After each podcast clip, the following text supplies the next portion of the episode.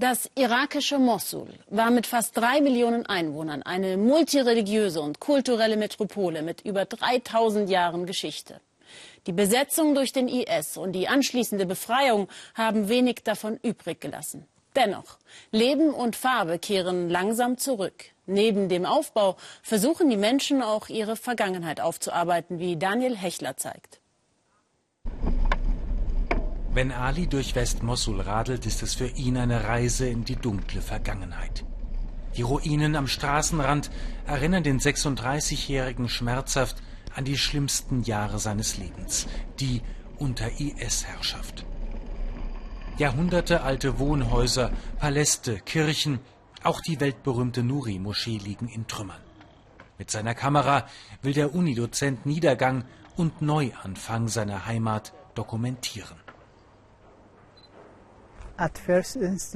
Ich konnte die Altstadt zunächst nicht wiedererkennen. Es war das beliebteste Viertel der Stadt.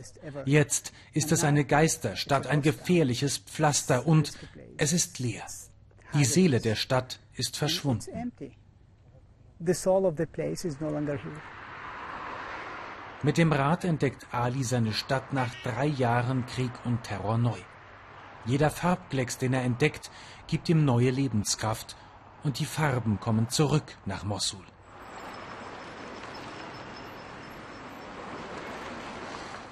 Die schwarzen IS-Fahnen, die mörderische Propaganda an Mauern und Brücken, sie sind Geschichte. Straßenkünstler übermalen sie mit Liebeserklärungen an ihre Stadt, trotz allem, was war. Ich liebe meine Stadt, Sie hat eine tolle Ausstrahlung.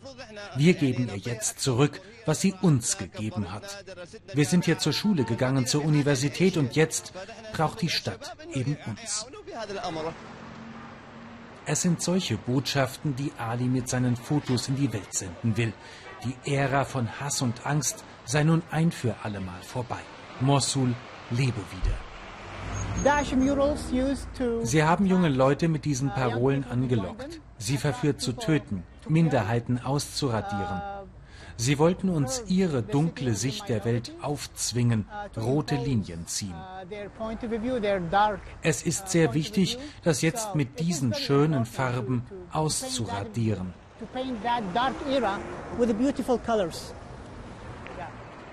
Die Wunden der Vergangenheit aber sind längst noch nicht verheilt.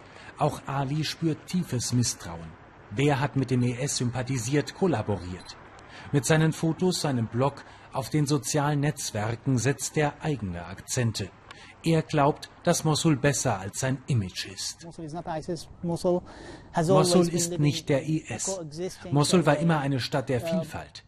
Ich hatte christliche, kurdische, jesidische Studenten. Wir wären nie auf die Idee gekommen, ihnen ein Haar zu krümmen. Was passiert ist, war außergewöhnlich brutal, begangen durch eine winzige Minderheit der Muslime, der Iraker.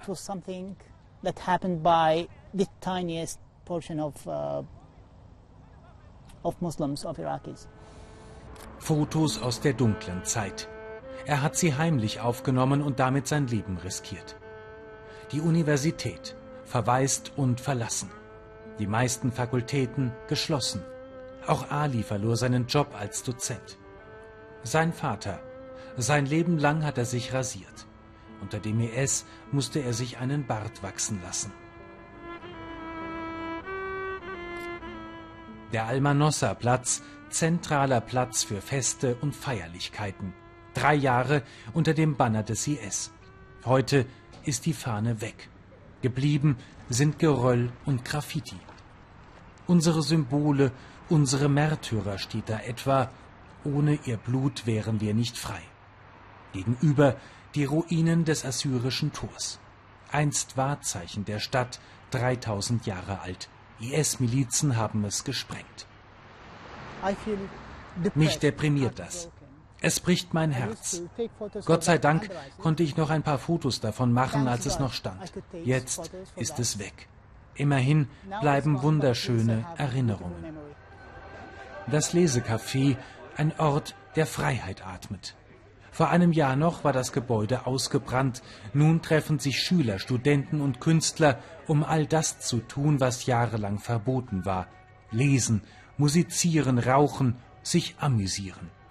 Auch einige von Alis Bildern hängen hier. Er ist Stammgast, der Besitzer ein Freund. Fahed Sabah steckte nach der Befreiung all sein Erspartes in das Café. Über die Zeit des IS verschlang er im Verborgenen zahllose Bücher. Seither ist er überzeugt, jede Veränderung beginnt mit Literatur.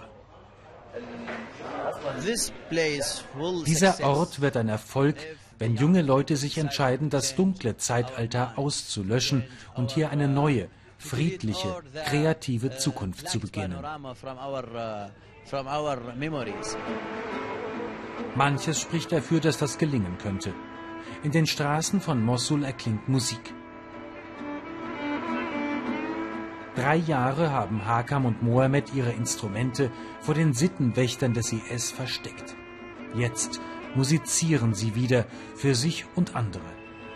Es sind solche Motive, die Ali Hoffnung machen auf eine Zukunft seiner geliebten, geschundenen Stadt.